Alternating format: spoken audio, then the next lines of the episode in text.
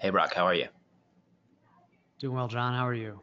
I want to run a, a scenario by you. So I've, I haven't given you any like time to react to this, but this is an idea that's been percolating in my head for the past few weeks. So when I travel, I I look at so many wrists, especially. I mean, I looked at wrists before. I was always curious about watches before my channel, even. But now that I kind of know what I'm looking at. I look at a ton of people's wrists and I see a lot of really cool watches, especially like I spend time in the Delta Sky Club and then I'm, I'm usually in one of the better uh, seats on the airplane. And so I end up seeing a ton of nice watches. If somebody came up to you and was like, hey, I want to ask you some couple of questions about your watch. Also, can I take a picture for my Instagram account? Would you would you like to be cool with that? I think I'd be cool with that and kind of flattered. Yeah because I constantly think like I was sitting in it was on Friday. I was sitting in the Sky Club. This guy next to me had a beautiful like I could tell it was either a 60s or 70s uh, Rolex, like a vintage Rolex on a blue NATO strap, and he had a few other. He had like some bracelets on, and I and since I've been thinking of this, I was like, I should just ask this guy because I would love to like ask him about it, find out a little bit more about his watch, and then snap a picture, and then like I would make my Instagram account would just be like watches from around the world of people that I've talked to because I go all over the country and I, I meet a lot of people, and I think it'd just be cool to just have that. Uh, have that as my Instagram account because right now I just kind of post whatever I feel like on Instagram, but that would be like my Instagram would just be watches for people that I've met around the country, around the world. I don't know.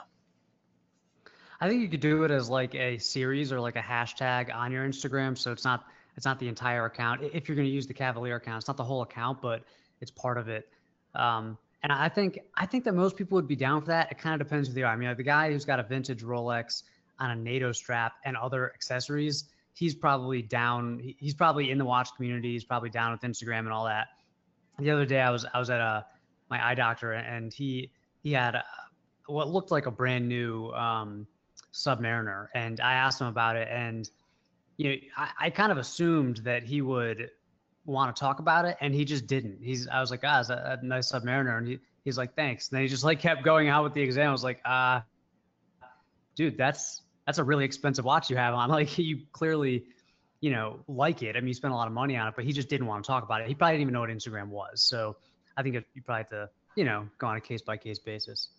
Maybe, yeah, that's a good idea. Maybe the hashtag could be my proving ground for if I should have a full blown account because, yeah, that's interesting. The other thing that happened too is I was meeting with a guy. He's the head of merchandising for a pretty well known retailer, and he was wearing a Panerai. And I noticed I noticed the model and I said, "Hey, is that a Panerai?" It was like a 1904 or something, and he was like, "How the f- did you know that?" And I was like, "Oh, I've just been looking at him." And then he noticed that I had the new Seamaster on because I wore it to that meeting. And he goes, "Is that the new Commander Seamaster they just released?" And so it was like a really just like very specific bonding moment that I had with this guy that like we were totally on the same like playing field. It was just, you know, that's it's the only piece of jewelry that most guys wear, and uh, it's it's connective tissue. Yeah, it's it's a bit of a fraternity, I think. That and I do get a lot of compliments on. I have like a Tumi bag, and, and people compliment on it. But when I used to carry, I had a bag from Satchel and Page. It was like a leather briefcase messenger bag, and I got a ton of compliments on that thing. So I really liked the video that you did on leather bags because I get asked a lot of questions too about you know like suitcases and, and weekenders and that type of thing. So I really liked your uh, your how to spot quality video. Oh, thanks. Yeah. yeah the, the question I get most often about bags is like, what's the best leather bag between 100 and 200 dollars? And, and you know, someone's looking for an all leather duffel. And unfortunately, the answer is there are no good bags, you know, in that price, all leather bags in that price range because you can't buy that much leather for that little money, you know? And so I, I usually say, you know, maybe look at like a canvas Filson bag or something like that or you know something that's stylish but not necessarily super high end like Herschel or, or you know so something that's not an all leather high end bag. And, and, then you know when you're ready to spend a little more money go for the the leather duffel. Because I mean you can't I don't know you can't you, you can't really have it all. You know you can't have an awesome high end leather bag for for not that much money. Yeah that's like the people asking the question like what is a really cheap high quality watch that I can buy. And it's like, well, that's kind of an oxymoron. Yeah, it's like you, you can get an automatic or you, you can get probably whatever style you're looking for for a reasonable price. But, but yeah, you can't say like, yeah, it's, it's like saying, you know, how do I buy a, a vintage Datejust for under $2,000? It's like, well, it's going to be tough. Maybe you can, but it's going to be really hard. Yeah, and specifically in the bag space, I feel like there are enough companies. You and I talked about this uh, in, the, in the past couple weeks, where you know watch companies will say we couldn't find the watch that we wanted, so we went out and sourced it ourselves and designed it, cut out the middleman. It's like I, I feel like that has happened in the bag space. Like I think of Satchel and Page, they're like a really small company. They you know do the highest quality leather that they can, but their bags you, you pay for what you get, and that is generally the case with, you know, like you said, especially with leather goods. Same thing with watches, shoes are the same way. It's like you can get cheap shoes, but if you buy full grain leather dress shoes, you're going to pay a couple hundred bucks. You know, Paul Evans shoes are five hundred dollars, and there's everything in between. Yeah, I've definitely seen that happening in the in the leather accessories and bags um, that's like that company that I worked with on that video, Le David. I mean, they like literally created their co-created their own type of uh, full grain leather with this German tannery, and like, uh, you know, that that couldn't. I feel like that that didn't happen ten years ago. You know, it was kind of like you, but you have your cheap bags, you have your designer bags, um, and then I guess a handful of other companies like Saddleback. But, um, but yeah, it's pretty cool to see that. You know, and I, I think, and even with that bag um, that I use in the video, it's it's not a cheap bag. It's it's pretty expensive by most guys' standards. I mean, yeah, there are people paying you know fifteen hundred dollars for a bag, but most guys are not doing that. Um, but I still feel like you're getting a lot of value for five six hundred bucks. Yeah, I think about that too with like rucksack. I was talking to a friend and uh, he like really wanted a rucksack, but it, it was three hundred dollars. And then like now that I've been in this space a lot, I'm like, yeah, but three hundred dollars isn't that much for a bag that's gonna be high quality and last you for a while. And so yeah, I, uh, I I like what you've said about buying the best that you can afford, but I think there's also a mental hurdle about what people think they could or should spend on that. Because myself now, I would be okay with spending five hundred dollars on a leather bag because I can't afford it. But even when I could, I had disposable income, but I wasn't like, eh, well, I could buy this one hundred dollar bag for you know it's close enough. But uh, I think it's that's what I love about what what we try to do is it's like informing and educating so that you do get to that point. And it's i mean so far uh, we've had some some great feedback. Yeah and i don't think it's for everybody. I mean obviously if you're a younger guy or you're in college or whatever like it's not time to buy a uh, a lifetime heritage piece you know? It's it's you're not ready for that. You don't need it and there's plenty of great affordable options but I, I do think that when you get to the point where you can afford uh, nicer things, and not nicer like you know fancier, but like actually nicer. Um, I I think you should you should pony up for you know the high quality stuff because, and if you just look like cost per use, like lifetime cost, I mean, like the, the, that messenger bag I used in that video, it's falling apart, and, and I love the way that bag looks. I've used it a lot, but I've only had it for a couple years, and it's literally falling apart. And uh, you know, so I have to replace that, and so it costs 150 dollars. Now I'm going to spend more. So if I just spent more the first time, I probably would have saved money in the long run and been happier with with the product. So. I do want to compliment you. Your new studio setup. I ha- I hadn't seen it before we talked last time, but now that I see it, I think you had mentioned you're channeling your inner MKBHD, which I think you nailed it. I think it looks. I think it's going to make it even tougher now to look back at your original videos, like we talked about, and just not cringe because of the the total difference in uh, just setup, camera, lighting, everything else. They look really good now. Yeah, thanks. Yeah, yeah, trying to step it up a little bit, trying to. Uh, I, I feel like with all of YouTube, it's the tech reviewers that are really like nailing the production quality right now. So trying to uh, emulate those guys. But but I've noticed you you've been getting some more B-roll and panning shots and stuff like that. Are you using like any new gear, or are you just doing like image stabilization, or, or what, how are you doing that stuff? Well, I always founded what I, what my channel was based on the premise of like the Verge video reviews because some of their video reviews, just the the tracking shots that they do or whatever gear they're using to get some of their beautiful pan and zoom shots, I was always very impressed with. So I used to even do that with my phone when I first started, and all I was doing was shooting with my phone. And so I'd like try and replicate some of the movements of those. And then I got away from it a little bit in the middle of the channel when I started to do more videos.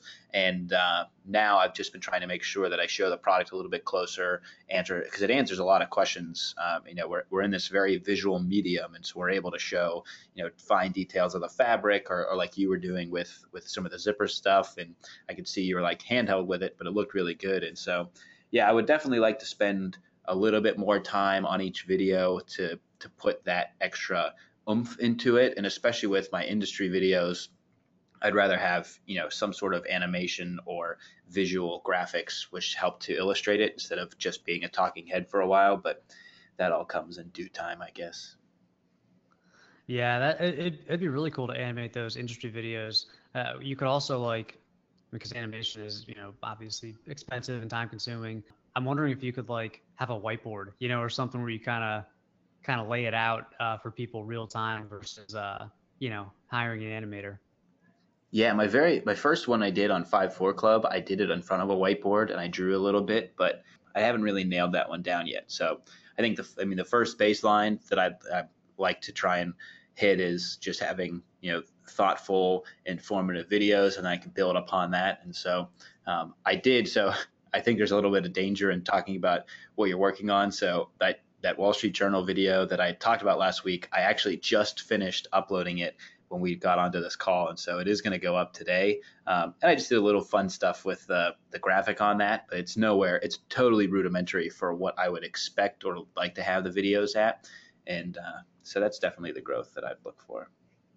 Yeah, you've, you've been putting out uh, putting out volume lately. A lot of videos. I know. I'm going to hit 300 videos very soon. Oh, is it was the leather bag your 100th? I think it was. Yeah, I think so and you've even been increasing your cadence because I know you did that watch gang video on uh, on the weekend too. Yeah, you know, I th- this has been such a crazy uh, crazy few weeks. I had the the new website, which was like extremely time consuming for a few days there. Yeah, it's, it's just been a go for one a week, and it's been about two, sometimes three a week. And I think it will continue to be for the next two weeks. So I don't know how you guys do it. I know. Just spend get. I just try to pump it out as quickly as I can, but I'd like to to spend some more time too. So it's a balancing act. I think. I mean, both of us are are doing good numbers. It's just you know you have you have less videos and a little bit more views. I have more videos and about same. It's you know it's all six to one half dozen. Yeah, that's like we've talked about before. It's just a function of time. You know, how much time do you put in, and you could put in 100 hours and spread it over 10 videos or 100 videos or just one epic video. You know, and either way, uh, you know, you're you're probably gonna gonna get good results if you put in that much time. So I think it's just different approaches. But I I do I'm still kind of leaning towards. I know it's not really going with YouTube's current algorithm, but I'm still kind of leaning towards quality over quantity. Um, although I think there's there's definitely a line where it's kind of diminishing returns for you know increasing your production quality, even if uh, even if it's something you enjoy doing. I, I think there's it's it's maybe not the best thing for your channel, you know, to to really be too perfectionist with your videos. I know. I've been following some of the guys that are in our comments that are also building out smaller channels, and you just you just do great stuff, and I think they're people find it. That's how I started. Yeah, agreed. Well, cool. We don't have a guest this week, but I did want to catch up with you a little bit and uh, continue our weekly cadence on the podcast. We have some pretty cool guests coming up. I don't want to tease too much on here, but uh, we do have some cool guests coming up to round out the final. I think this is 21st episode, so we got uh, two, three, four, five uh, more episodes, and that will be the first season of Buttoned Up. And then I'll also promote again the listener survey. Uh, if you go to my Twitter, it's on there. Uh, I tweeted about it, and then it's in the show notes. And so we just want to hear from you guys what you like like about the podcast and what we should focus on in the future.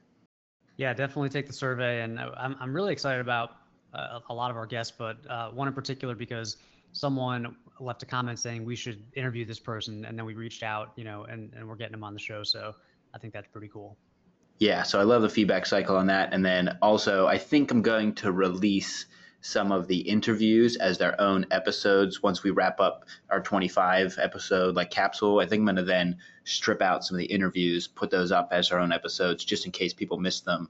Uh, because some of the companies that we interviewed almost a year ago or you know six months ago have grown in considerably, and and so it'd be cool to look back on those as you know we grabbed them several months ago, and now they continue to to become bigger brands. Well, we'll be back in two weeks because I am going on vacation, so no podcasts for the next two weeks. But then we'll be back with our great guests, and we'll be finishing out our capsule episode. Thank you for listening to the Buttoned Up Podcast, a collaboration between Jon Shanahan of The Kavalier and Brock McGoff of Modest Man, and we will see you next week.